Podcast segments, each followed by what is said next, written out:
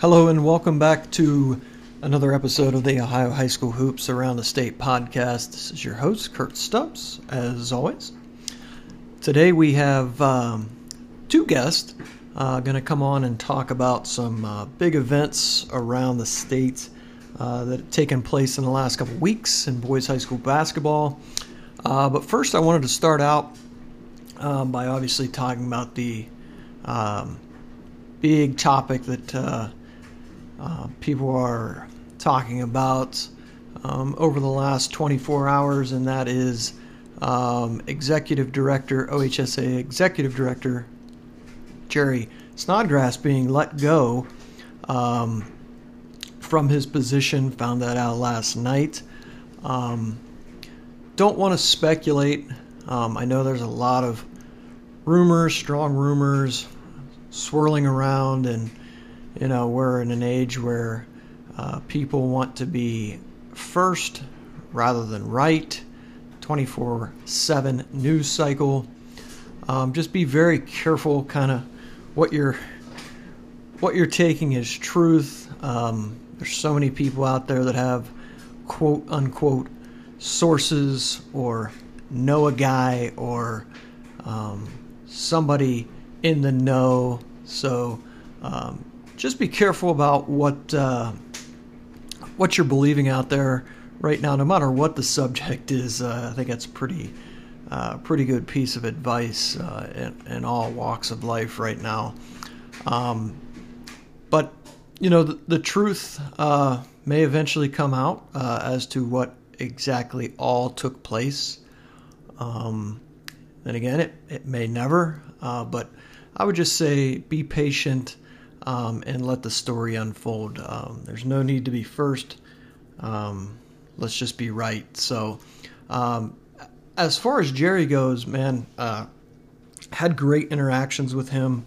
Uh, I think he has a extreme passion uh, and love for high school sports in the state of Ohio. Um, not only the, for the administration, the uh, ads, coaches, and, and, obviously the players. As a former coach himself, um, and I've heard you know countless stories of uh, of people reaching out to, to guys that I know to um, message them about interactions in a positive light that they've had with Jerry and just what uh, just some great stories of him um, always being available, always reaching out and, and letting um, people know, especially first time ads, that uh, his phone was always was always on and, and, they could get a hold of him at any time and he never forgot uh, names and, and, he never forgot um, your story and, and that, that was one of the great things about Jerry uh, in that position. Um, I know, I think it was, well, it wouldn't, yeah, it would have been the 2019 state tournament.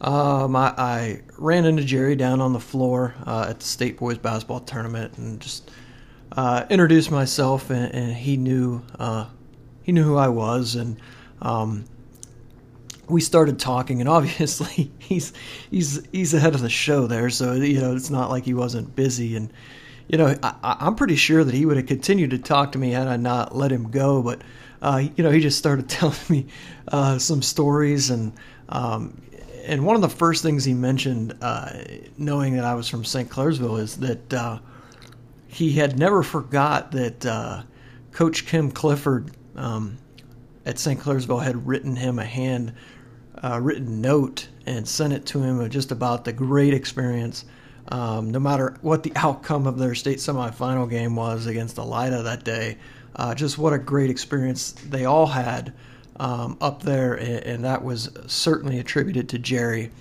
Um, so I had a great conversation with him that day, and like I said, if I hadn't let him go, I think he would have just kept talking to me. You know, and he's one of the, if not the busiest guys in the building. So uh, he always had time for you, and um, you know, sometimes I always wondered why um, he responded back to almost every single person on social media, uh, especially when people sometimes were just being outright jerks. And he was always very respectful uh, with his reply. Um, but you know, he was a big transparency guy, wanted to be open and honest about what was going on, and I think he did a great job of that. But, um, you know, from a personal standpoint and um, just just the way he interacted with those involved in the game, um, he's going to be greatly missed. So, uh, Jerry, you know, I hope. Um, you know, I hope uh, another great opportunity comes your way because you certainly uh, have a way with, with people and uh, certainly care about the, the great state of Ohio and its high school athletics. Um, so, uh, with that being said, let's uh, transition to what we're going to talk about today.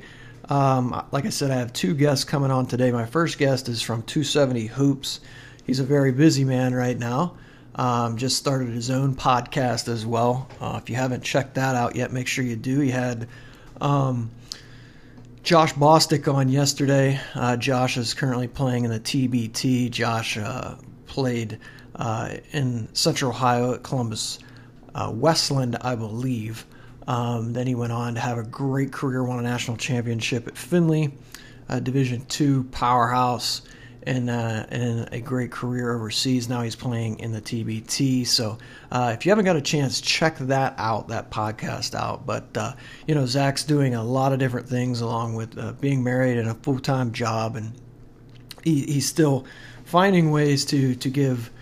Uh, players in Central Ohio a platform, uh, and, and, that's not easy to do right now with all the different hoops that you have to jump through uh, to make sure that you are safe and, and everybody is um, following protocols. But uh, Zach was able to do that a couple weeks ago um, in his uh, class of 2021 event challenge, I believe he called it, uh, which was held at Elevate Basketball Academy. So he's going to come on and he's going to review, uh, talk about that event. Uh, shed some light on how he put it all together. Uh, we're going to talk about uh, some of the top guys in that event, uh, how their recruitment has elevated because of the uh, online stream, where all kinds of college coaches were able to to watch that. We're going to talk about some of the top 2022 and 2023 guys to be looking out for. Um, along with an event that Zach has coming up uh, where he's going to showcase Division three guys, NAIA, and JUCO guys, which I think is going to be something awesome.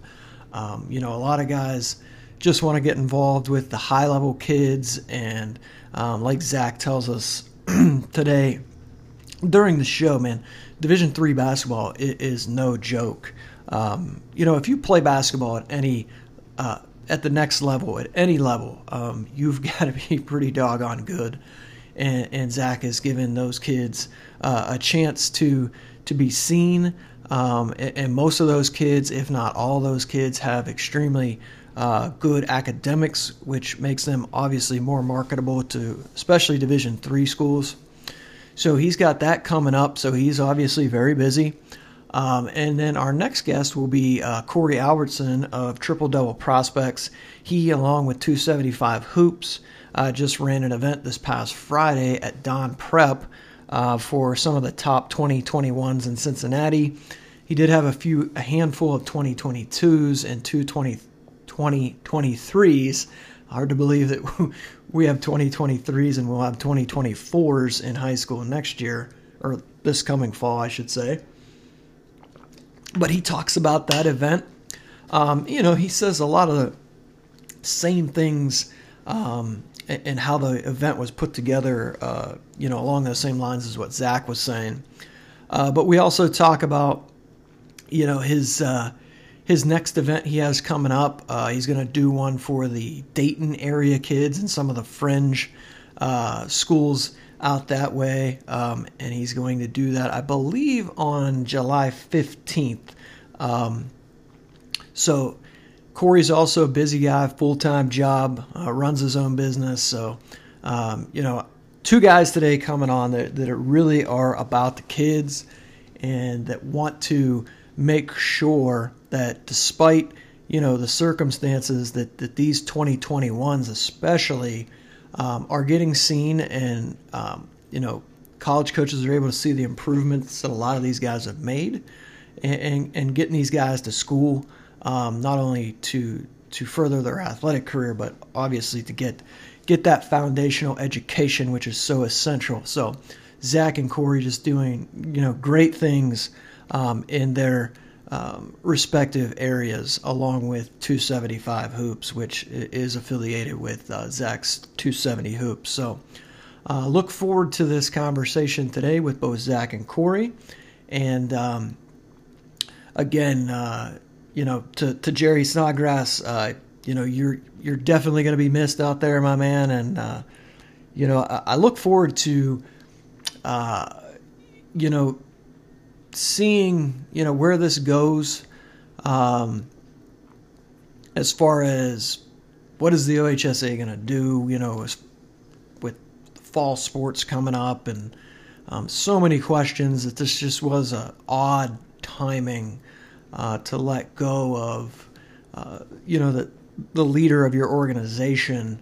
Um, but like I said, uh, I don't want to speculate. Uh, I want to wait for the truth uh, to come out. You know, of of, of all sides uh, being heard. Uh, if if we do, uh, because you know, like I said, there's so many, so many rumors uh, and, and, bad information out there with the 24/7 news cycle. So. Um, Jerry, uh, again, you you will be missed. Um, loved having the com- conversations with you, and and, and you were everything uh, good about Ohio high school sports. So, um, well, without further ado, let's uh, let's go ahead and jump on into our first conversation, and we are going to do that with Zach Fleer from 270 Hoops.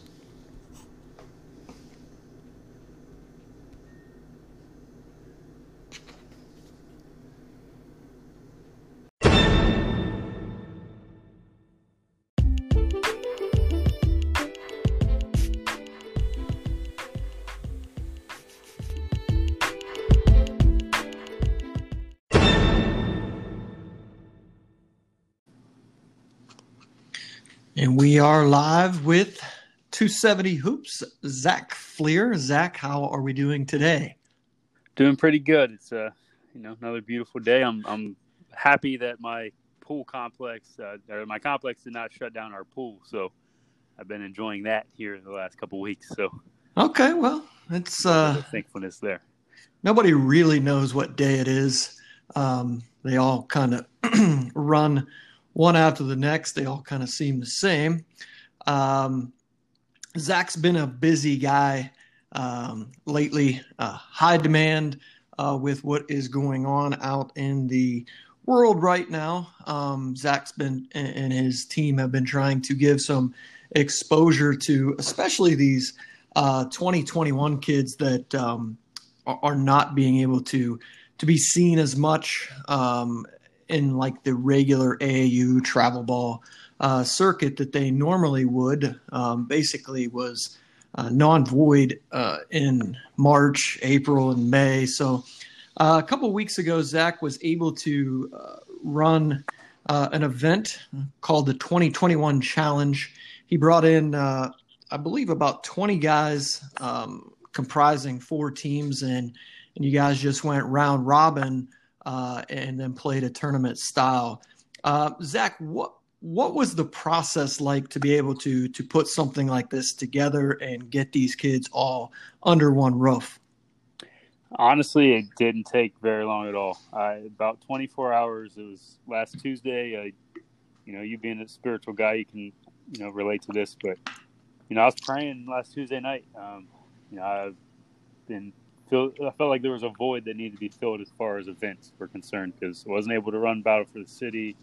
You know, school's still being closed. I, am not thinking we're going to be able to do our intro or even you know fall league this fall. So I'd feeling a void. There was something incomplete there, and I just prayed uh, to God to you know show me what my next step could be or should be. And about two hours later, something just clicked. You know, I just got this vision all of a sudden. You know, I'd been thinking you know, here and there about doing something, you know, a private run, um, you know, for 2021 kids, but not really live streaming it. And I was texting with uh, buddy mine, Connor Hart at West Liberty now, and he had said that he'd seen a workout that was, you know, live broadcasted, kind of low scale, and something clicked, and everything all just kind of came together in that moment. It was like 10:45 p.m. and I told Connor, I'm like, you know what? I'm going to do that. I'm going to get 20 guys, and I started writing out on paper, you know, some guys I would consider inviting. I reached out to Adam Dell from Score on Air, who helps us with our live streams, and we got this all planned as far as literally identifying the kids, getting the live stream set up, reaching out to the facility that we are going to use, getting the facility confirmed for the day, getting the live stream set up, getting all 20 kids confirmed, and getting the jerseys that I needed for the event all in about 24 hours. And it was ready to go. And from you know Wednesday evening until Sunday, I was talking to college coaches, reaching out to them on social media through text conversations, phone conversations, getting them confirmed, making sure that they had access to all the materials that we had for the event. You know, we have like a online digital uh, coaches packet like you see at AAU events. Um, but the good thing with this is it, it gets updated in real time. So I had contact info added for all the players. I added their Twitter accounts, and then I was able to put in the jersey numbers as well as I gave the jerseys out. That way, you know, it wasn't something that was outdated or, you know, I assigned numbers ahead of time. I just I was like, you know what, I'll have the jerseys I have when the kids come in. I give them a number.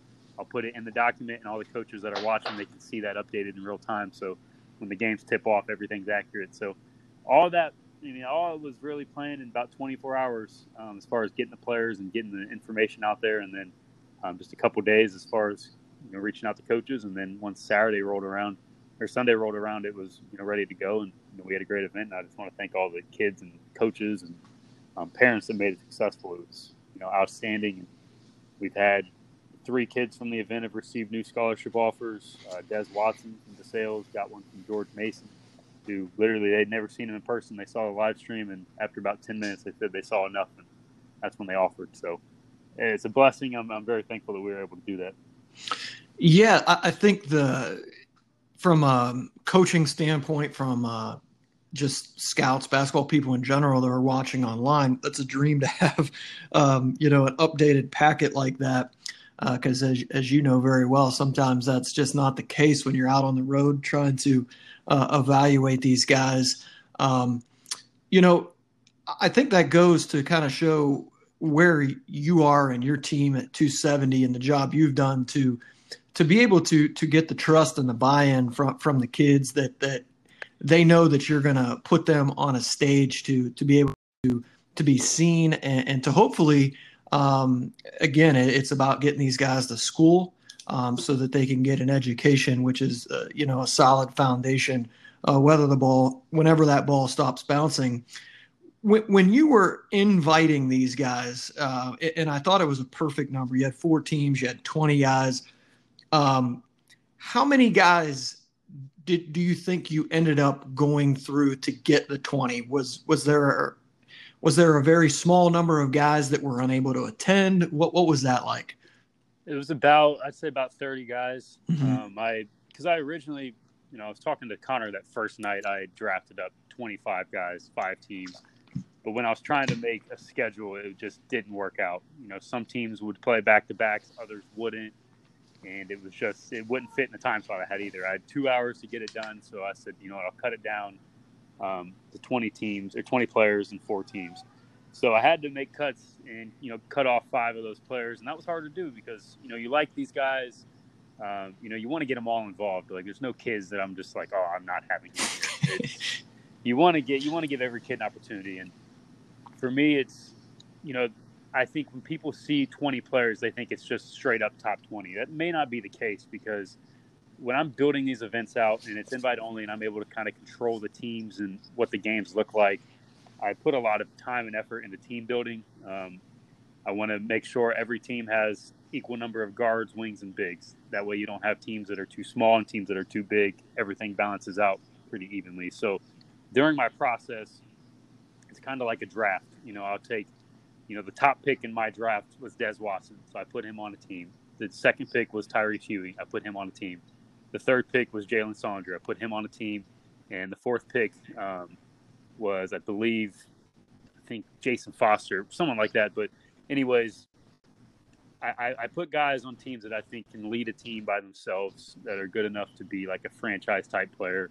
And then I surround them with complementary pieces that I think can fit, work together. So, in the case of Des Watson's team, you know, knowing that he is going to be the number one shot taker, I wanted guards that would complement him well, that would put him on a good pedestal and also help themselves.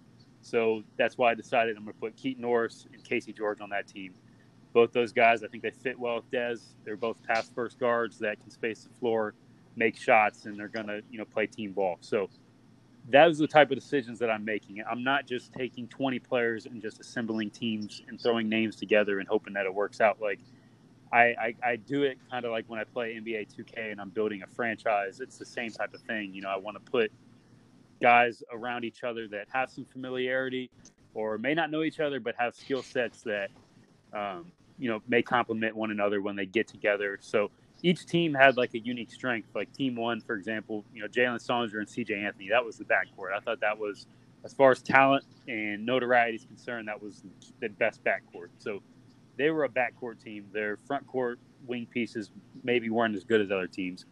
Des Watson's team, he had he's the best player in the event their front court was pretty solid. Back court was pretty solid. They didn't have elite level players in any other position, but it was a good group.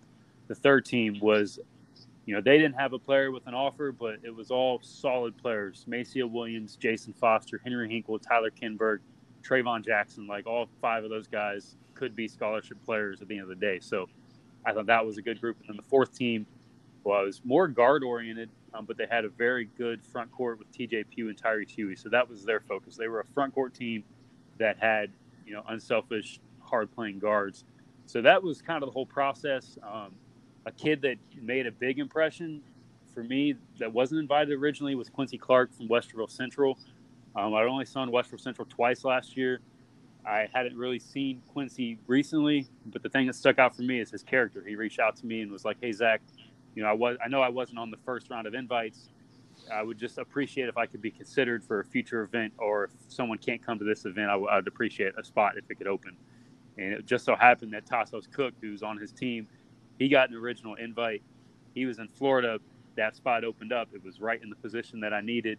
And I said, Hey, Quincy, I got a spot for you. Thanks for showing great character. Like, I really appreciate just the thoughtfulness and not coming at me with disrespect or, you know, a a belief that I have something against you or anything like that. Because some kids, you know, they, they take it personally and they get offended. So when Quincy did that, I I really appreciated you know the character he showed there, and he was one of the few kids that got a fill-in spot. I think there's only one other player that got a fill-in spot outside of Quincy, and both those guys ended up being some of the top performers. So I think it goes to show that you know character truly matters, and um, when guys are level-headed and humble, you know they can show what they can do when they buy into the team concept, and that's what happened. The two teams that played for the title game, they each went four and one on the day. They split both their meetings, and uh, Des Watson's team ended up winning all. But the team they played against, Eli Burke, Gavin Foe, Quincy Clark, T.J. Pugh, Tyrese Huey, like all those guys are unselfish, and it was just fun to watch. It was, uh, you know, I was very pleased with how hard the kids played and how selfless I thought it was for that setting because a lot of those up and down showcase settings, you don't always get that. So part of it is you know me doing the job as far as team building, but the other part is just inviting good high character kids that are going to buy in and you know play the right type of basketball. Yeah, I thought you did a, a very good job of, of, putting the teams together. When you when you looked at the games uh, and you watched the games, there was a lot of guys, especially Team Two and Team Four, uh, that were making those winning plays, like stuff that um, can go unnoticed at times uh, when you're looking at you know the more appealing stats like points uh, or, or things like rebounds. But but guys on these teams, when you look at team two that won it, you're talking Keaton Norris and you're talking Casey George in the backcourt. Two winners. You know, Ke- Keaton Norris uh, was on that Bradley team that uh, was one game away from the Schottenstein Center. Uh, Casey George, um, his North team was in the district final. So you're talking about two winners there in the backcourt. Uh, El Hadji Thiam uh, another kid that fit well with Des Watson because he he's not a kid that's going to demand a bunch of shots. You know, he, he's a high energy guy, can run, can block shots. He's added some some offensive skill to his game, and I think with Thiam, uh, when he gets a little stronger, which you know is probably going to come in college, I think you're going to see his best basketball still ahead of him because you know that's that's that's nothing he can do right now. He, he's just a, a thin kid by nature, uh, but he is getting a little stronger, and, and, I thought he fit well with that team. And Andrew Wade was another kid from Olentangy Liberty, a real good role guy with that team. And then team four, you know, Gavin Foe, man, that dude makes a ton of like plays that just they're not going to show up in the box score. I mean, I saw him diving out of bounds and, uh, you know, just doing all kind of, and he's extremely athletic. Um, you're right about Quincy Clark. I thought he was extremely efficient uh, throughout the day. Eli Burke, I've, I've got, uh, I mean, and I don't get nearly as many uh, text messages from college coaches as I used to, but he's a kid that I did get some messages about. Uh, I thought TJ Pugh uh, in the game. Um, I think it was still in the round robin games against Des Watson. Yes. I thought he did a really good job defending him. I thought he bothered him with his, you know, TJ's got a big, strong body for a high school kid. And I thought he bothered Des a little bit with his body. Des got going there at the end with a couple of back to back buckets, but TJ did a real nice job and he can definitely stretch the floor with range. And, and Tyrese Huey, man, um, I thought he was the big reason that, that Thomas Worthington won that district this year. He had a great game against um, Pickerington North, and he's just one of those guys. And you've seen him much more than I have, but he just has a knack for for rebounding. Yep. Uh, he's got great hands. Um, he can step out and shoot it a little bit. And I think somebody, I think a college program is going to get a very good player here. I, I absolutely agree. Um, you know, thing with Tyrese and Des too is those guys both they have combined 27 division one offers now and what i like most about both of them is they're unselfish and they play hard all the time and tyrese especially he never turns down an opportunity to compete um, i've invited him to every single event that i've held since he's been an incoming freshman he's played at every single one of them um, and i think that speaks to his competitiveness um, his desire to get better and he's shown it. He was the best rebounder in the event. Uh, like you said, he's got great hands. He's pretty athletic. He's hit a couple catch and shoot threes in the corner.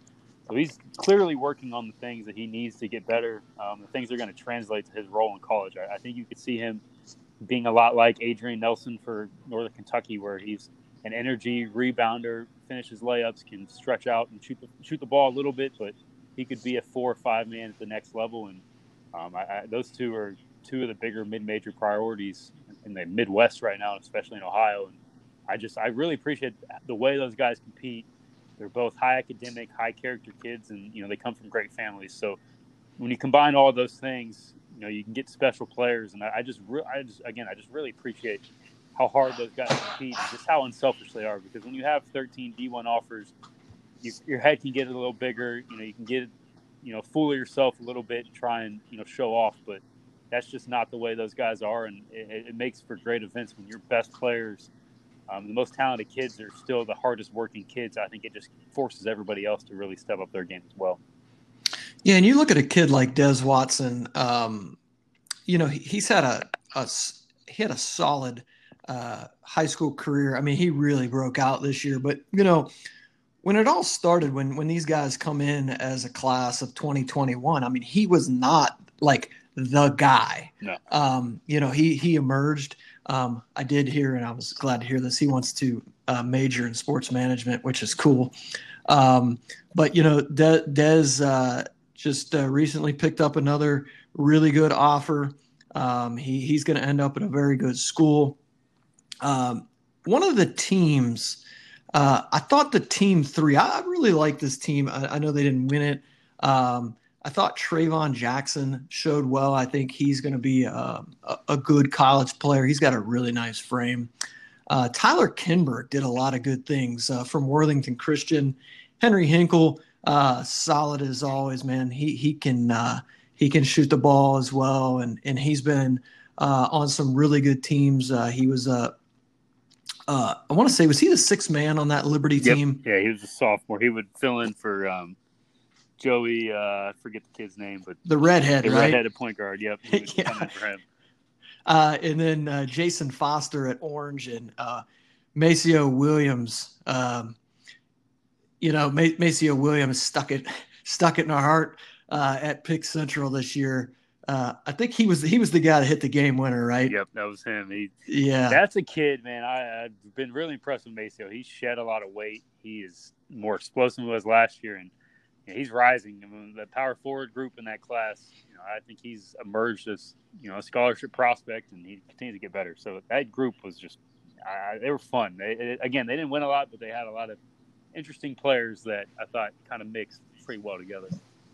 And then, uh, you know, you mentioned the backcourt of uh, Jalen Sullinger and, C.J. Anthony. Jalen Sullinger, just a, a pure scorer. Um, you know, he he he knows how to put the ball in the basket.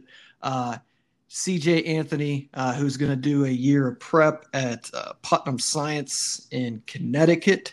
Uh, so you're looking at a backcourt with Team One there. C.J. Anthony. I, I know you've said it. What, what was his record like 91 and something at 98 at and 12 Ooh, 98, 98 and 12 if you think you know their season was ended before the regional finals so if they would have right. made it to the state championship game he, he wins 100 games in four years and that's just it's hard to do because not everyone even that's 25 wins a year most schools don't play 25 games in a season no um, and i just i can pull it up but over the last 10 years, there's been quite a few programs in Central Ohio that did not win 10 or 100 games over the course of 10 years.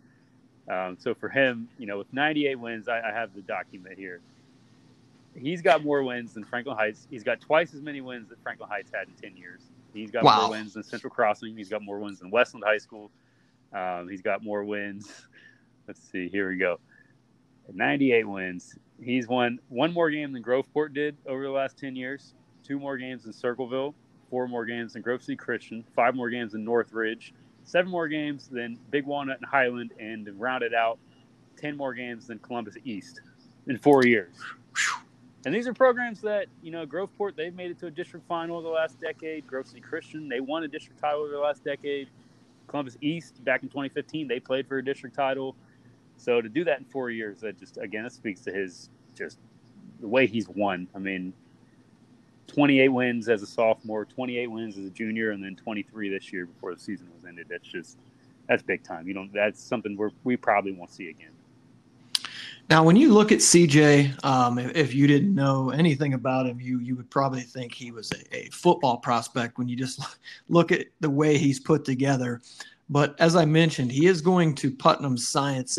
And what was uh, what's uh, you know people that are just kind of average followers of the game. What why uh, why did CJ choose to go the prep school route?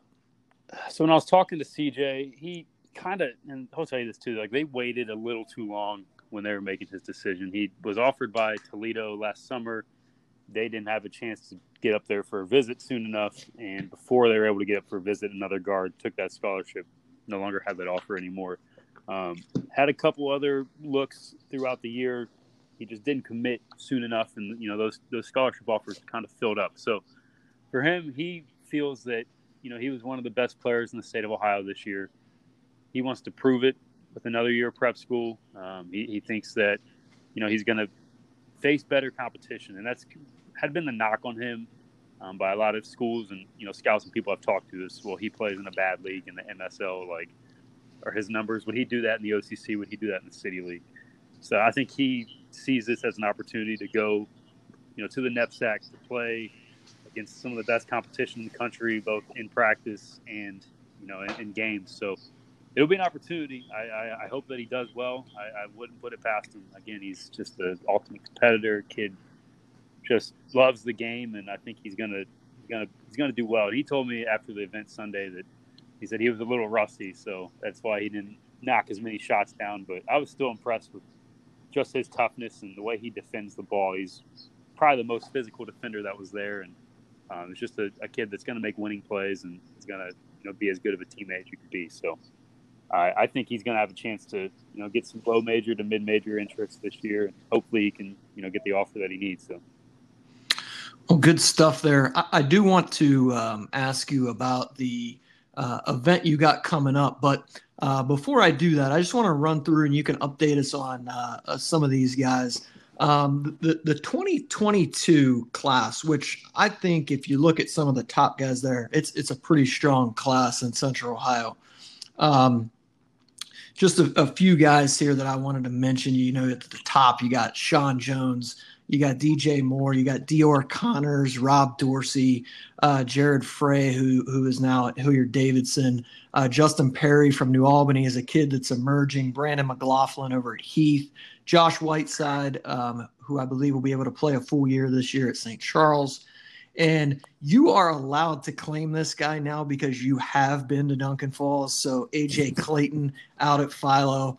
Um, Zach, can you update us a little bit on that 2022 class, some of those top guys, and, and kind of what's going on with some of those guys right now? Yeah, so this class is looking to be one that you know has some big time players. Um, it's to me, it's the first class that we've had since you know, if you want to claim Jeremiah Francis in 2019, but really 2018 with a couple high major guys that are definite guys. Um, since you know we had Dane Goodwin and Jerome Hunter, like that class, this class in 2022 seems to be the first one since then. I think it's the first class we're going to have with a top 100, 150 guy. I think Sean Jones will be there eventually.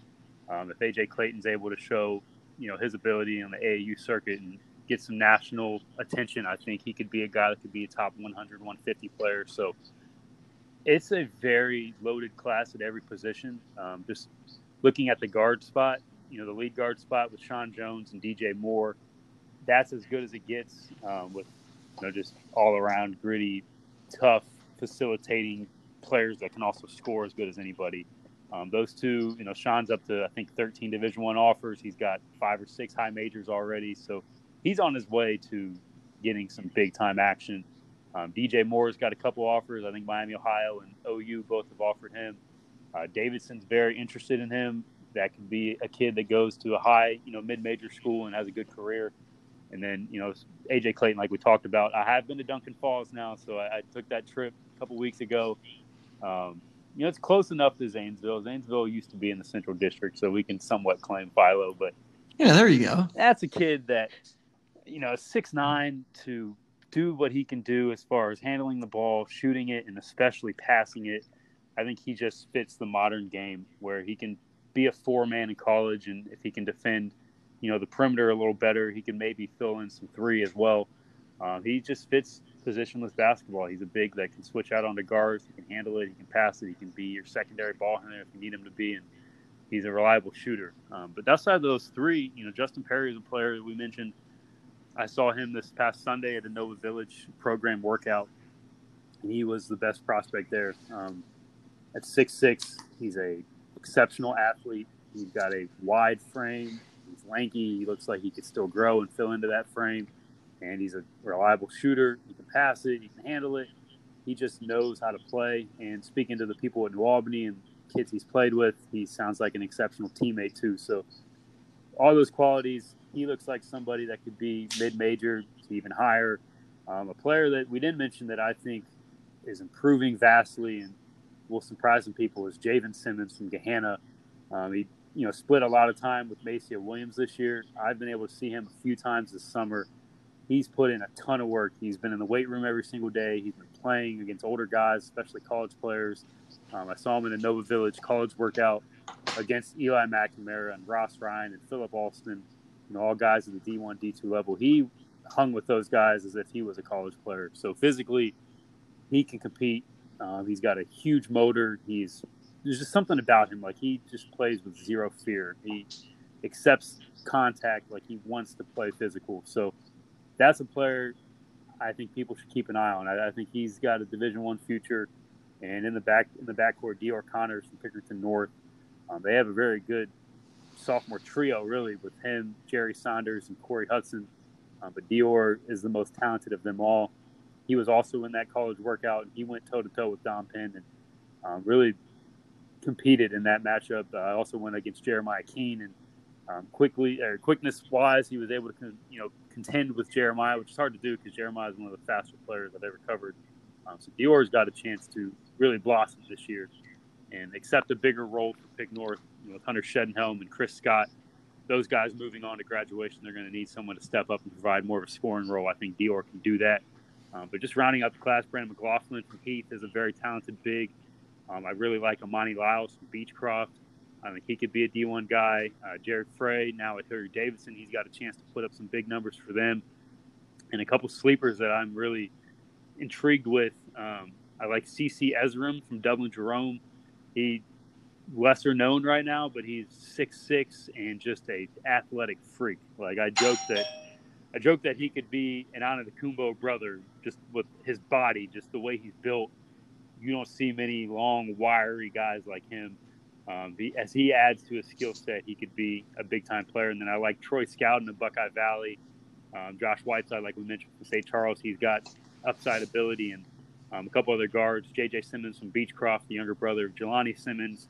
Rob Dorsey from Northland. A.J. Sheldon from Dublin Coffman, And uh, Dan Wagner from Africentric's another talented player. So it's a really deep class. There's other guys that you know I didn't mention that could be considered as well, like a Cooper Davis, Olentangy Liberty, L.A. Walker from Linden McKinley, um, you know, Keelan Williams from Heath High School. There's just so many players in that class that could be scholarship kids. So I, I could be a lot like 2018. You know, when that when that class graduated, there were 30 players that went Division One and Division Two, and 25 of those guys are still at those levels. So th- this class could be much like that, where you see a lot of guys getting scholarship opportunities, whether that's NAIA, um, D2, or D1. You know, it's it's got a chance to be a really promising class. Yeah, and then uh, 2023 is still a bit uh, of an unknown uh, at this point as far as you know where players are going to fall in order. But you you look at this is like a huge class for Pickerington Central with uh, Devin Royal, uh, Sonny Styles, uh, Derek Grimes, and then Gavin Headings coming over from from Coffman. Um, it's it's an interesting group, uh, an extremely athletic group uh, at Central. You know, Sonny Styles uh, will be a, a. I mean, kid already has a, a, Big Ten offer. He he hasn't even stepped foot on the field yet uh, with the injury last year, but. Uh, big time class for Pick Central. You got Dalen Swain. Um, I know that's a kid that you really like at Africentric. You got Brandon Ivory uh, Chase Walker, the big fella at St. Charles, AJ Taylor over at Wellington. What what do you like about that 2023 class? 23 class is deep as well. I don't know if they have you know the star power that you have in 2022 with Sean Jones leading it, but there are quite a few really solid guys. Um, like you mentioned, Sonny Styles and Devin Royal. Physically, those two dudes they compete. They, they competed last year at the varsity level in the OCC Ohio with no with no slouch. They were ready to go. Um, Dalen Swain is one. He's still. it's crazy. He's still 14 years old. He won't be 15 until next month, and he's six foot six, and he could play the point guard position for Africentric this year. He can def- he can defend all five positions in high school. Um, physically, still he's 14 years old, so he's still skinny. Um, as he puts weight on and grows into his body, he's got a chance to be big time prospect. I really believe that because he's a great teammate. He's got a great feel. Uh, he makes others around him better. I was really impressed last year Africentric, and they have, you know, Eli Burke was on the team and was one of the better players. But I thought Dalen had the highest IQ of all the players on that team for still being 14 years old, freshman playing at the varsity level. I thought that was impressive. Um, and he's got a chance to keep getting better. He's already getting some high major attention couple schools in the Big Ten have reached out to him, and it's going to continue to explode. Um, and a sleeper that I really like that I think has a good upside is Donovan Hunter from Westerville Central. A lot like Styles, he's got an SEC football offer. His brother Dante Hunter plays at Purdue. He's about six six, six seven. Another really good passer for that size. He's got a very physical body, and he looks like a kid who could be a Division One player. Um, that's someone to keep an eye on. And this a lot like AJ Clayton. He's not really in our area, but I like BD Lori of Caldwell High School. He's played in our events and he's come to Columbus a few times to work out with Jared Frey. So I'm claiming him as a Columbus kid. He's a bigger guard at you know six three and led the state of Ohio in free throw percentage. And I think he shot like 42% from three and 51% from the field and 93% from the free throw line. So those efficiency numbers for a freshman are extremely impressive. I don't care what level you're at. And the last one that I like a lot is Ryan Nutter of Dublin Jerome. Um, he's a bigger guard, about six two. Started on the varsity level last season, and in the sectional semifinal game against Olentangy Orange on the road. Pulled up offensive rebound, got fouled with less than a second remaining, down one, hit both free throws, and led Jerome into the second round. So to be able to do that as a freshman, make that type of you know gutty, gritty, you know, just tough play. And it was funny because in that play, he got the rebound over Ryan Cutler, who was a senior from Olentangy Orange, another good player.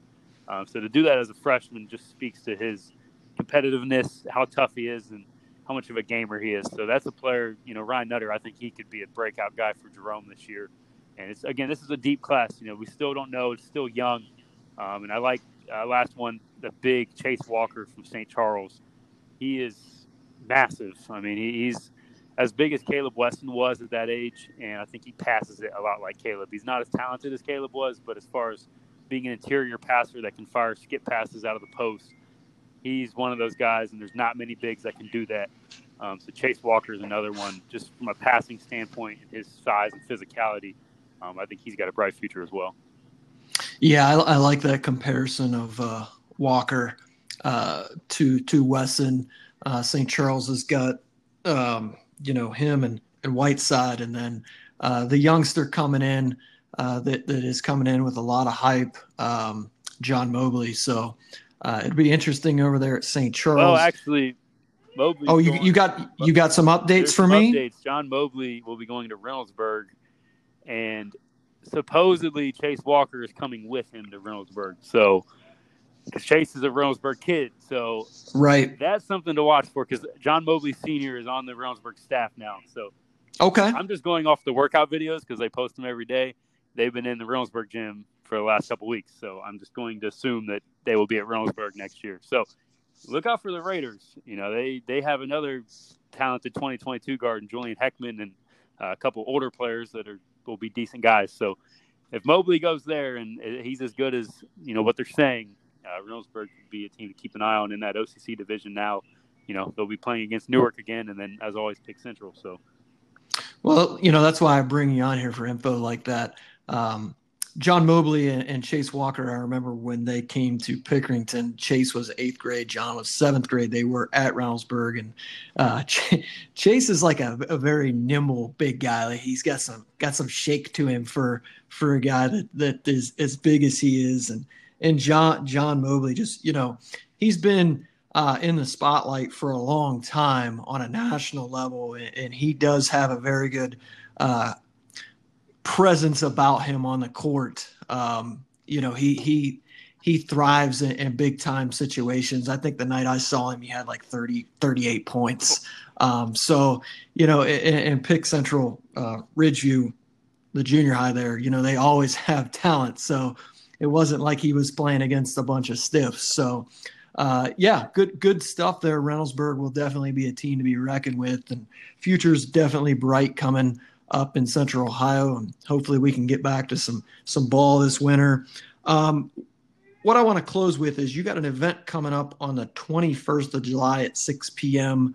at I believe the Elevate Basketball Academy. Yes. Uh, t- tell us about what's going on there. Yeah. So for this one, you know, with the last event we had, this is for seniors again. It's I call it the uh, 270 Hoops Small College 2021 Challenge. So uh, for this, basically, you know, I, I talked to some NAI, some D3 coaches that are like, hey, you know, it'd be great if you can do another one of these with more guys that are closer to our level because most of the 20 that we had, you know, the last Sunday, they were either D1 or D2 guys. So I was like, you know what, I'll, I'll try and do that.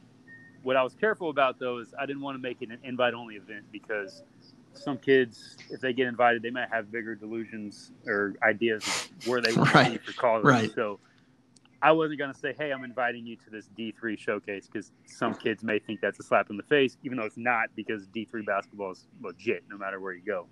So I said, okay, I'll, I'll do it this way. I put it out on Twitter. I said, hey, if there's any 2021 prospects in Central Ohio that are interested in playing in a Division three showcase or playing in a showcase in front of Division three NAI, NCCAA, JUCO coaches, please reach out to me. Let me know. Within 45 minutes, I got 20 kids signed up for it, whether from themselves or from high school coaches that were reaching out to them. And this event is scheduled on Tuesday, July 21st. Um, with AAU kind of starting back up, I wanted to do something during the week.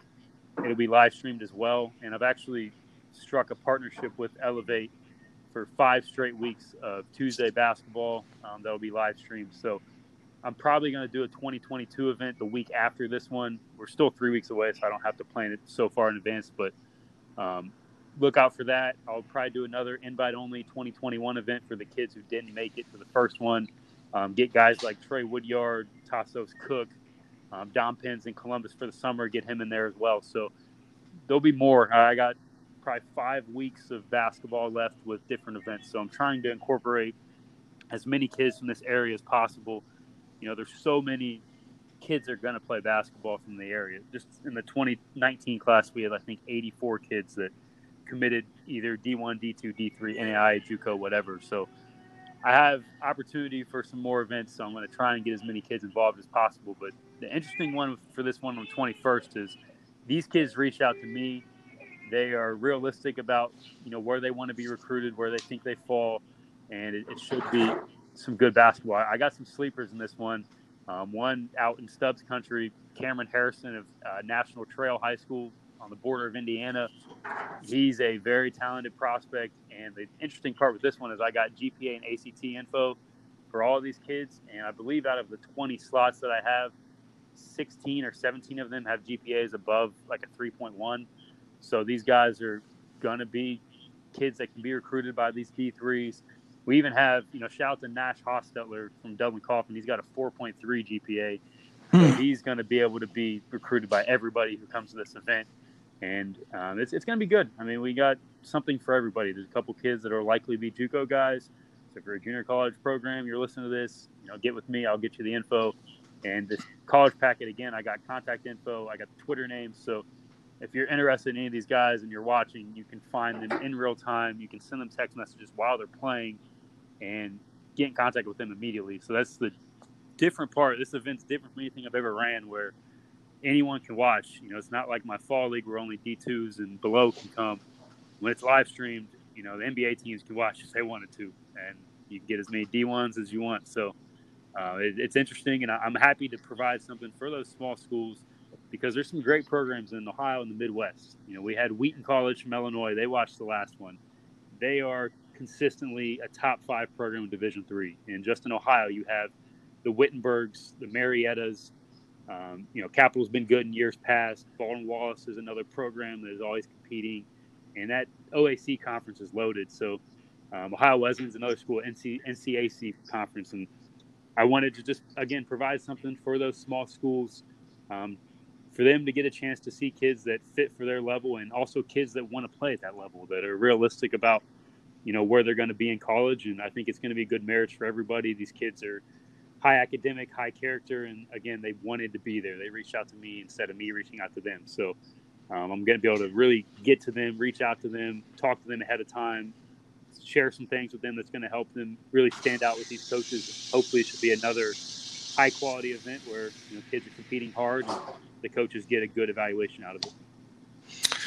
Well, Zach, you're, you're always at the forefront forefront of uh, innovation, and and um, these kids are are really benefiting from the work that you and your team are doing, and you know keep it up, and we'll definitely uh, have you back on, and we we can talk about this uh, D three event NAI JUCO uh, that I'm really excited to see. So Zach, I really appreciate your time. I know you're you're a busy guy and in, high demand. You're like the Don King of uh, Central Ohio right now. Somewhat. I, am actually I got another podcast at 2:30 today, so it's starting to feel that way. People are reaching out to me. I'm doing my own now too. I interviewed Caleb Bostic, or not Caleb Bostic, but Josh Bostic uh, yesterday, so I'm trying to get in your world as well and do some. Well, just, just don't let it cut into pool time, all right? No, no, I, I can't do that. You know that. Thanks a lot, Zach. Yep, I appreciate it, Kurt. Thanks.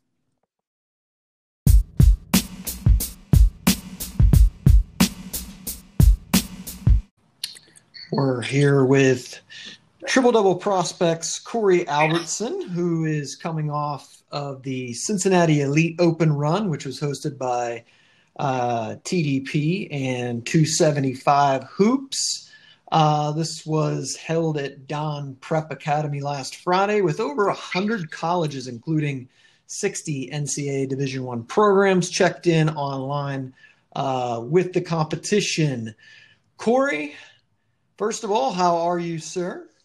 Um, great stuff. Thanks for having me on as always, brother. Yeah, man. Um, I've got to uh, watch a good bit of this. Um, you know, you on the call, um, having to shout uh, to get teams ready as well. So working working a double job there, but uh, a lot of talent uh, in Cincinnati. I'm assuming the focus, uh, just looking at the rosters, was obviously to get the 2021s out there, but um, you did have uh, a few 2022s and I believe two 2023s. The uh, Starks kid from Covington Catholic and Griffith from uh, Cincinnati Taft. Um, overall, Corey, how did you think uh, the event panned out?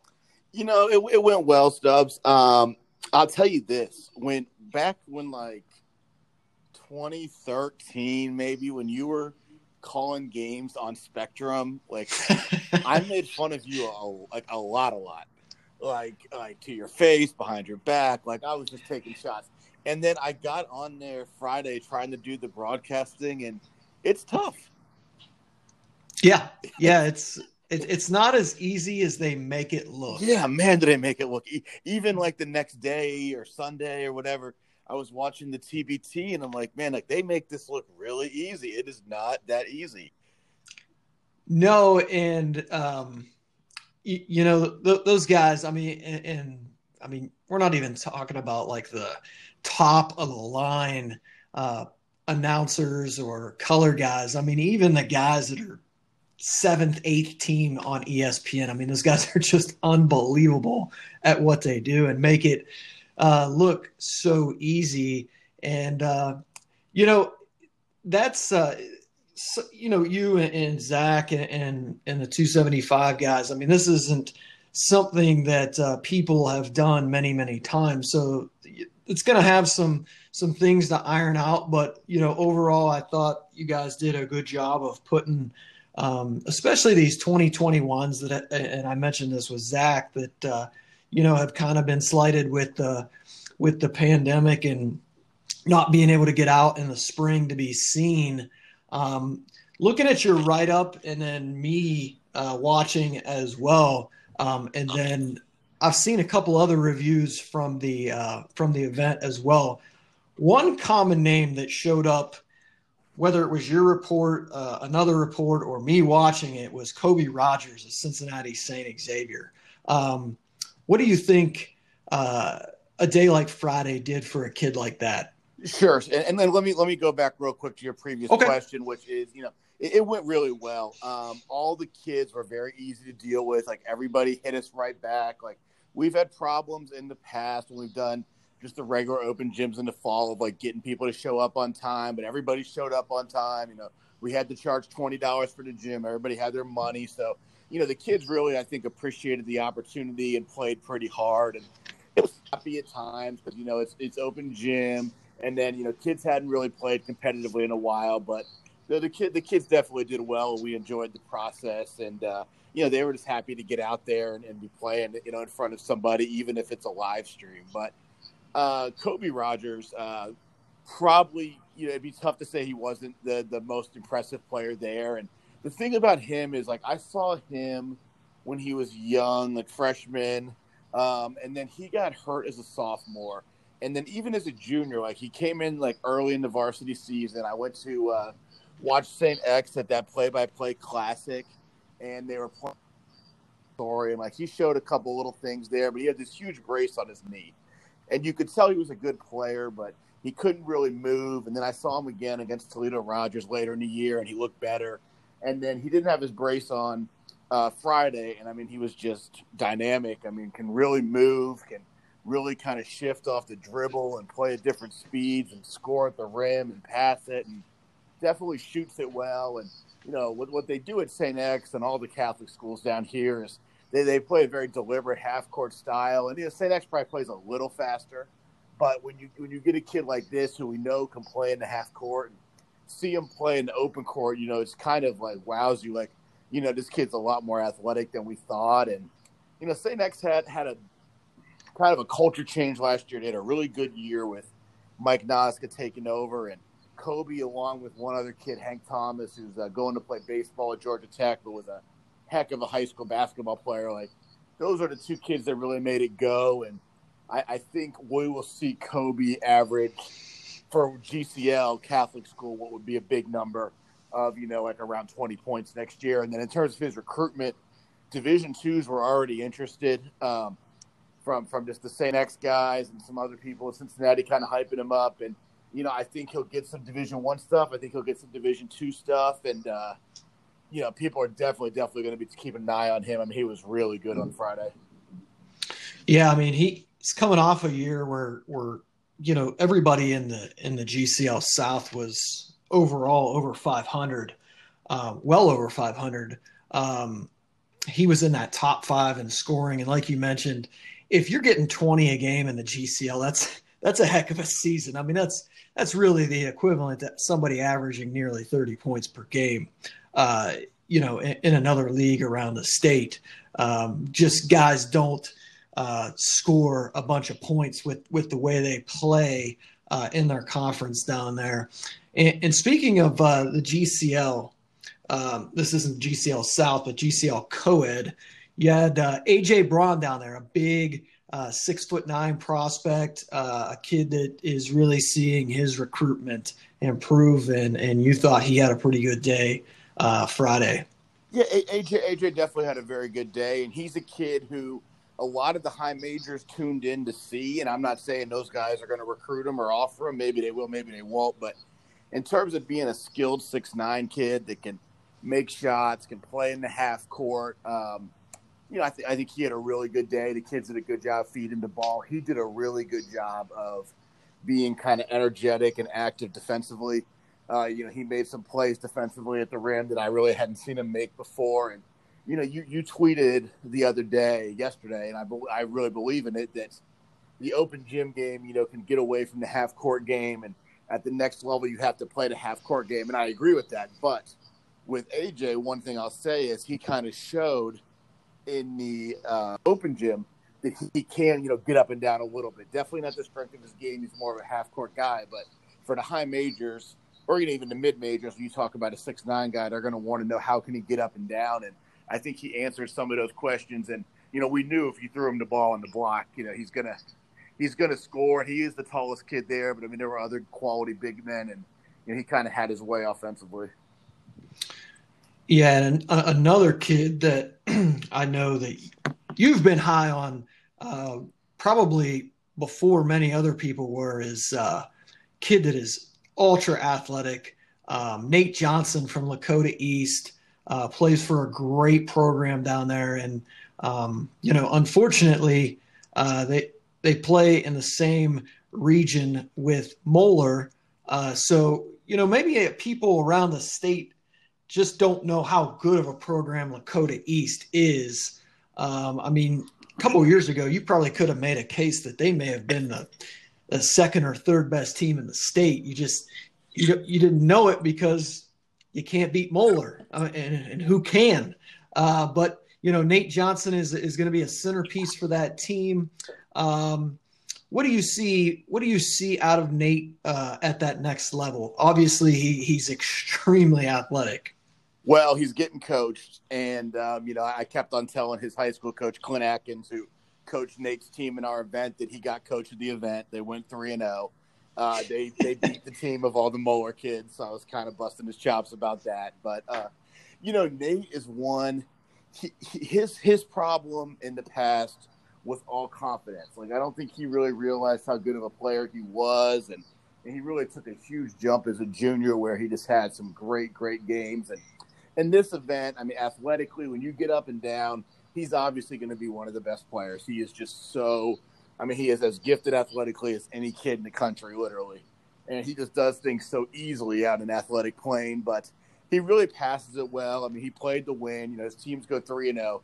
He's not going to shoot 100 balls. That's not his style, especially in those events. But, you know, he's really bought into what they want to do at Lakota East. And, and they really work up there. And like you said, it's you know they they haven't beaten Moeller, but they've got a heck of a program. And since I've been doing this, 2010, Southwest Ohio Division One after Moeller, they're probably the best program. Like Wayne is right there. LaSalle's been very, very good, but you know, East is probably the second best Division One program, and he is probably the most raw, talented kid to come out of there since uh, since James Dews, who is who's older than me. I think James Dews is like 06. So, um, really interested to see what happens with his recruitment.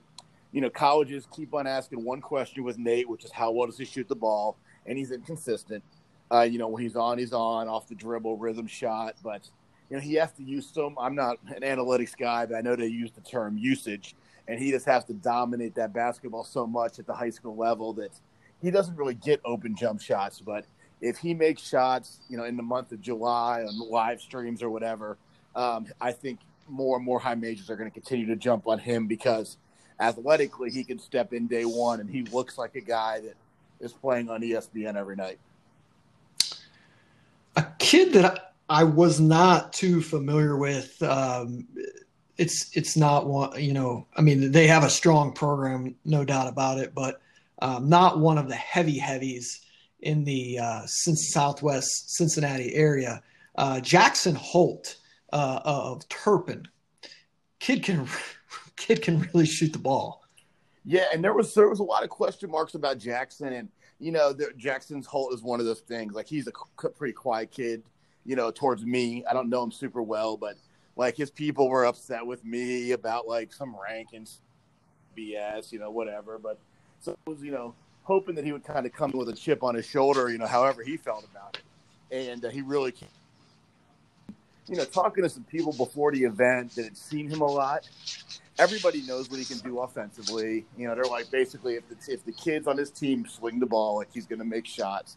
But we didn't know like how is he going to be able to create a shot? Like he's not a run and jump, with a Nate Johnson type athlete, but you know he can really kind of handle that ball and create space better than you think. You know, he Turpin does a really good job, and uh, they run good stuff, and they've had a few good players over the last few years. So, you know, he doesn't have to dominate the ball. They can run him off screens and stuff. And I was very impressed with what he did. And then from a from a recruiting standpoint, I mean, he's the kid that if he ends up at the Division two level, it's going to be a war. You know, Division two schools love kids like him. I mean, just his game and his size and you know the way he shoots the ball. I know you know he has Division one aspirations, and you know we'll see what happens. Uh, he's leaving Turpin. He's going to uh, Moravian Prep in North Carolina. Uh, who I understand to be a pretty uh, highly recruited program year in and year out. So you'll see what happens with him going down the road. This kid, um, I think you've mentioned it before. You're pretty high on him as a a uh, top point guard, uh, not only in the Cincinnati area but uh, in the state in that class in two, in 2021, and that would be Aikens uh, Stone. Um, what do you see uh, from Jakada um, moving forward, and uh, you know where where is his recruitment at? Because he is one of the better point guards in that class in Ohio. Um, what do you what do you see with him?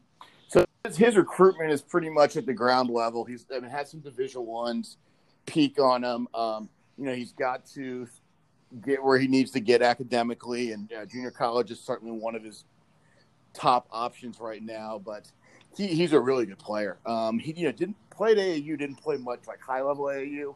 Played a little bit last summer on the Adidas circuit with Manimal, and I know people said he really held his own. The coach loved having him. Um, but Jakada is just he's a really tough guard, man. He's just really composed and confident and really passes the ball. I mean, he doesn't take a ton of shots. I mean, with Aiken, he takes more shots because it's a high school game. But in terms of the open run, you know, he didn't take many shots, and he can finish at the rim. He's quick. He guards you. He can make shots. He didn't make shots Friday, but he can absolutely make shots. And you know, he's just a winner, and he's not going to back down to anybody. And he plays the game the right way to pass the ball first. So, you know, if he can get his academic situation where he needs to be, whether it's you know, high school, prep school, JUCO, whenever he gets to that point of, you know, being recruited by the four-year colleges. I mean, he's a guy who I think can play with any point guard in the state of Ohio. I, I really do. Just want to couple, mention a couple other guys here. Have you talk about th- this kid? When you watch him, he, I mean, he oozes with next level potential. Um, and, and, I know he, he, performed pretty well in the Wildcats uh, Select Open run. Um, the, in in the way Moeller does things, maybe the common fan does, doesn't know a lot about this kid yet. But Aiden Noyes, if he can be consistent, is a kid that could really blow up over the next, let's say, five to six months.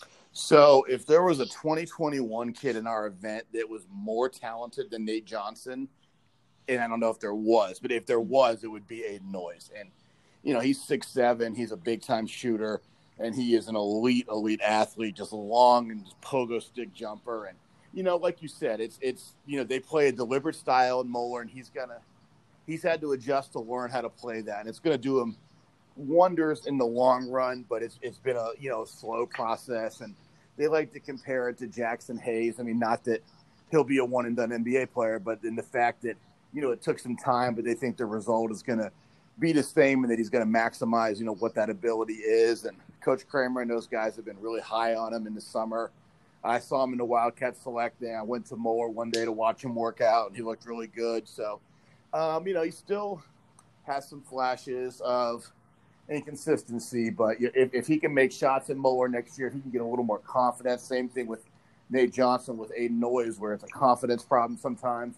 You know, if he can perform at his peak, I mean, not only will he be recruited, but he'll be probably next to maybe like a Malachi Branham, like literally the most heavily recruited kid in the state, just because he's six seven and that athletic and can make shots like that. His upside is there, and you know, I had a ton of Big Ten and Big Twelve type of schools reach out to me and say they were tuning in, you know, specifically to to watch him because you know Coach Kremer and Coach Susley at Moeller have been telling all these schools, you know, if this kid puts the pieces together, he can be, you know, more talented. He is more talented than some of the 2021s they have, who are really good players who are already being, you know, highly recruited at the mid-major level. Yeah, I'm right there with you on him. Um, last couple of guys here uh, this kid is a 2022, and I didn't know a whole lot about this kid. I know you've mentioned him before, uh, and correct me on the name here. Is this Abubakar Cisse? Yeah, Abubakar Cisse. Oh, he's a stud, man. Yeah, I really liked him. Absolutely, his thing is just exposure, and you know he played he played last summer for C2K, and I saw him play twice. I thought he played really well, and you know, they had a lot of guys that were similar. So there's only so many balls per kid. They had a good team. But, um, you know, when he really gets seen going forward, I mean, I think he's a kid who will get recruited at the Division One level. He's six four. He's got a great, great frame. He's solid athletically, and he's just really skilled. And he works super hard in his game. You know, very close with the high school coach. Know, they're in the gym all the time, and he's just he's just a really committed kid with a motor. And he had a good day, and he's so strong that he can go by, you know, body smaller guards. He shoots it well enough. He's really good. Like when he gets to like ten feet, eight feet, he's got these kind of floaters off of two feet and really kind of strong finishes that aren't at the rim where he can get blocked. That he just kind of knows how to score. And he's a kid. He probably averaged without looking, you know, in the high teens this year at West High with without taking a ton of shots. So I mean, his his numbers are going to be really good. And definitely have had a lot of Division Ones hit me up and say, "I've seen him on your list." And for the first time, I saw him play on Friday, and uh, especially early in the showcase, like he was really good and got a lot of attention. The last two guys here that you, you mentioned, um, Chandler Starks of 2023 from Cov-Cath. This man, watching it, that kid play, it, he just seems to have unbelievable position for rebounding. Like he he's always around the ball. He's got a nice frame. He's got a kind of a young body, young face, uh, very, very skilled guy in the paint. Uh, this kid's got a pretty good pedigree as well. Um, maybe some of the Ohio people are not as well familiar with Chandler Starks, but this is a kid that can really play. Yeah, and he is an Ohio kid, lives in Ohio, went to grade school in Ohio, chose to go across the river for high school, but – lives in Anderson, suburb of Cincinnati, and father played, I believe, at Taylor High School. I know he's a really good player. Played at University of Cincinnati and a little bit professionally, and was a great kind of rebounder in his own right. And I mean, Chandler's six five, six six right now. He's probably going to keep growing. He is baby faced, and he's just a heck of a rebounder. And what I'm proud of with Chandler is I saw him a year ago as an eighth grader at a little AAU thing, and people were telling me how great he was. And, you know, he, he was a good player, but he was very kind of immature. And at, at CovCath, you know, he had some times early in the season where he didn't play a ton, and he really, really grew up and figured out, you know, if I'm going to play on the court here as a freshman, I'm not going to get many shots, and I got to get every rebound. And he really changed his body and slimmed down and got stronger. And you know, I couldn't believe though.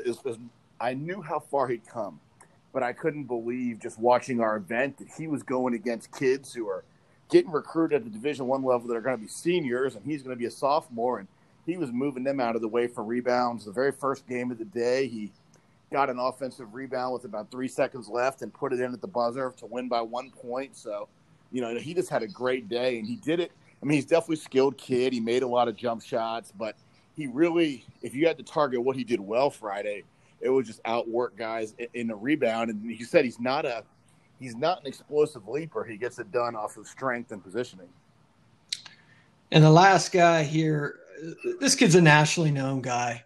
Um, Rayvon Griffith, uh, six five kid out of Cincinnati Taft, very very high high ceiling.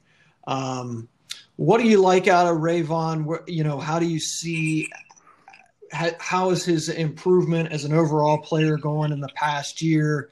Um, and do you think that he is um, definitely still on par uh, as a an elite high major prospect?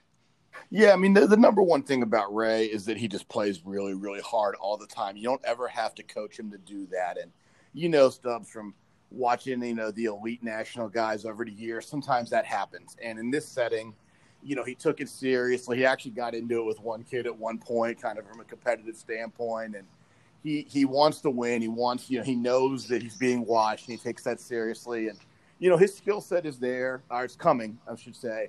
Um, he's good at you know playing to his strengths right now which is you know go get offensive rebounds run the floor block shots all that and you know, he made a couple shots. I mean, like ball handling and shooting is still are still the two things that he needs to work on. And if he gets great at those, then he's going to be, you know, a, a big time, big time college player, not even just high school player, but uh, definitely one of the most talented guys here. And we got some really good 2023s. And, you know, Rayvon and Chandler really set the bar and that not only are they talented, but they kind of came in the event with a chip on their shoulder and didn't use the you know I'm younger excuse, but just really outplayed guys with effort. So proud of those kids. You know, Rayvon's getting what he needs mentally at Taft with Mark Mitchell. You know, it's not going to put up with anything but his best. And I mean, the skill set's going to come. The kid's in the gym. He's really lifted.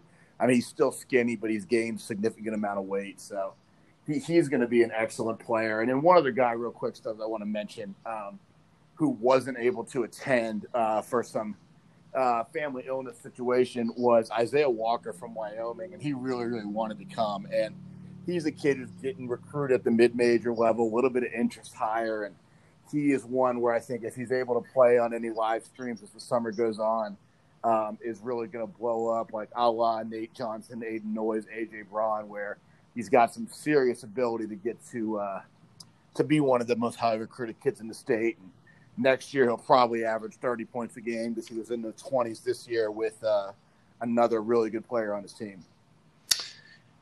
Yeah, there when when you were talking, there was one other kid that popped up. This kid's outside the area of of Cincinnati, um, and I saw a picture of him from your event, and and I'm pretty sure that you said in the uh, in the broadcast that he uh, he was coming from work and uh, that's Skylar Schmidt from Clermont Northeastern, which is you know the outskirts there. But he looked like he had just got like you know done like cutting trees down or something. I mean he he was looking rugged coming into that event.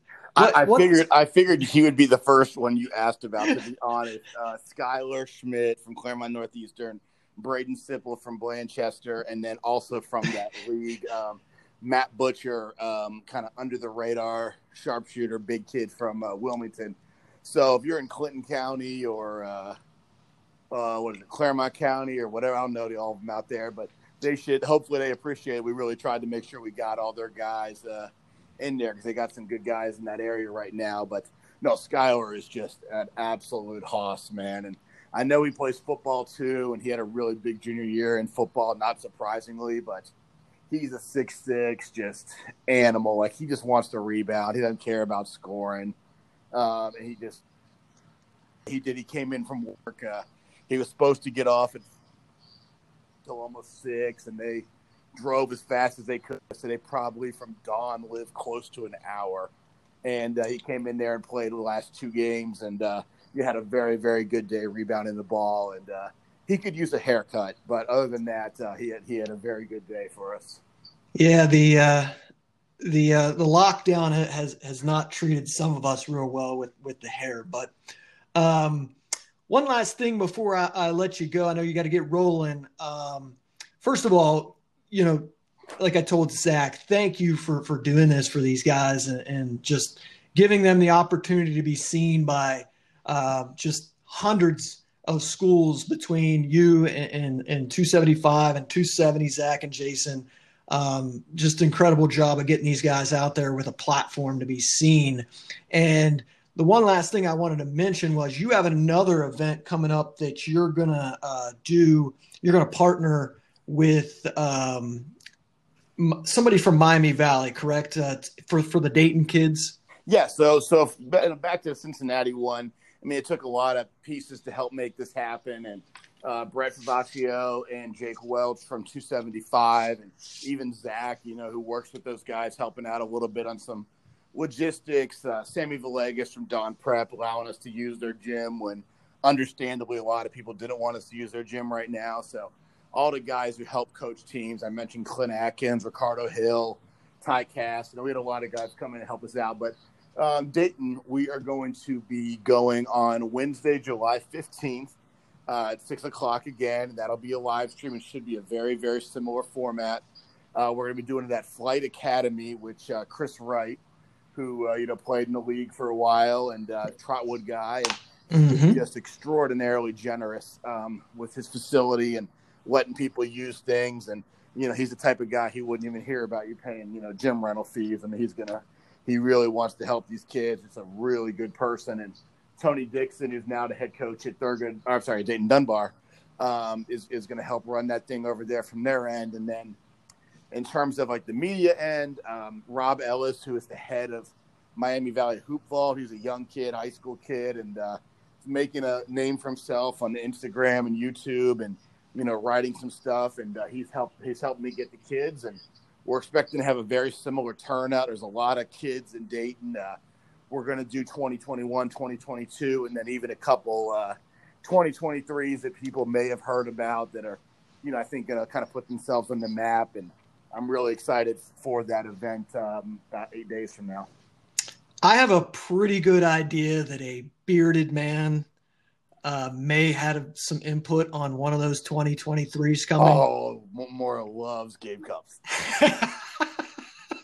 you know, I tell you what, uh, Moro Moro has a point because um, I actually am supposed to call uh, Brook Cupps tonight, and I'm going to tell him, uh, looking at the roster, I'm yeah, you can just bring your whole team. I mean, they have so many, they have so many good young players. So you know, there's a lot of Centerville guys that are going to be on that list.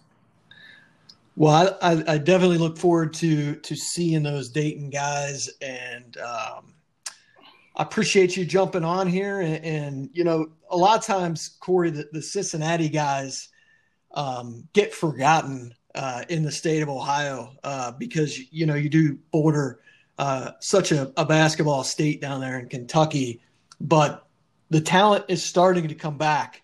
Uh, you, you know, you would agree as a Cincinnati guy, you would agree that you know, it, it, went a little dry there for. Oh, for it went a little dry for a while, and you know, it's funny because it, it, people say that a lot. What you just said, where it's like, you know, rest of Ohio doesn't claim Cincinnati, Cincinnati doesn't always claim Ohio, but then you go across the river to the Covington Catholics. There's a couple other programs over there that are decent. They'll have a couple players, and they say the same thing where they're like, no kid from Covington, like they're never going to let him win Mr. Basketball because like they consider them to be, oh, those are the Cincinnati kids. Those aren't northern, true Northern Kentucky kids. So it's kind of a no man's land area in that regard, and uh, it's definitely, definitely come back in a big way. I mean, I honestly, I think Dayton even back to the 2018 class, it's it's come back Uh, but you know, there definitely was a was a dry spell before that where you know Cleveland and Columbus were really strong and Cincinnati was down. But I, I like our younger classes and you know looking at the Dayton area as well. I mean, smaller city than a Columbus or Cleveland, of course, but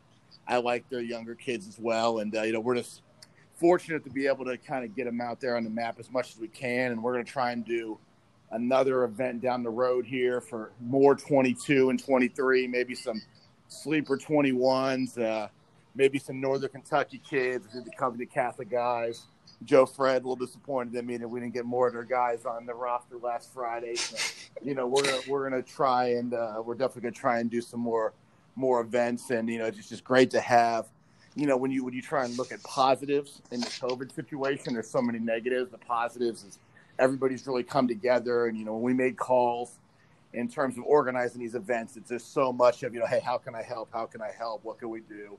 And uh, I hope things stay like that because you know basketball at the high school level among adults can get very clicky and frustrating and confrontational. And right now, I think it's trending the other way. So hopefully, you know, we take away from COVID and learn some positives in that regard. Well, you know one thing that that CovCath doesn't need the trophy to to know that Joe Frederick and the boys are number one, uh, whether you give them the trophy or not. So um, I hope that you guys, you know, can can the state lets you continue to do what you guys are doing because um, you're putting guys on the platform, uh, even reaching out to guys that uh, from from the outskirts uh, of the areas uh, or of the metropolitan areas that that may not be as well known, and giving them an opportunity. So, uh, Corey, I appreciate you coming on, and uh, you know I'm sure we'll be in touch. All right, Stubbs, you're the best, man. Appreciate it. Yes, sir.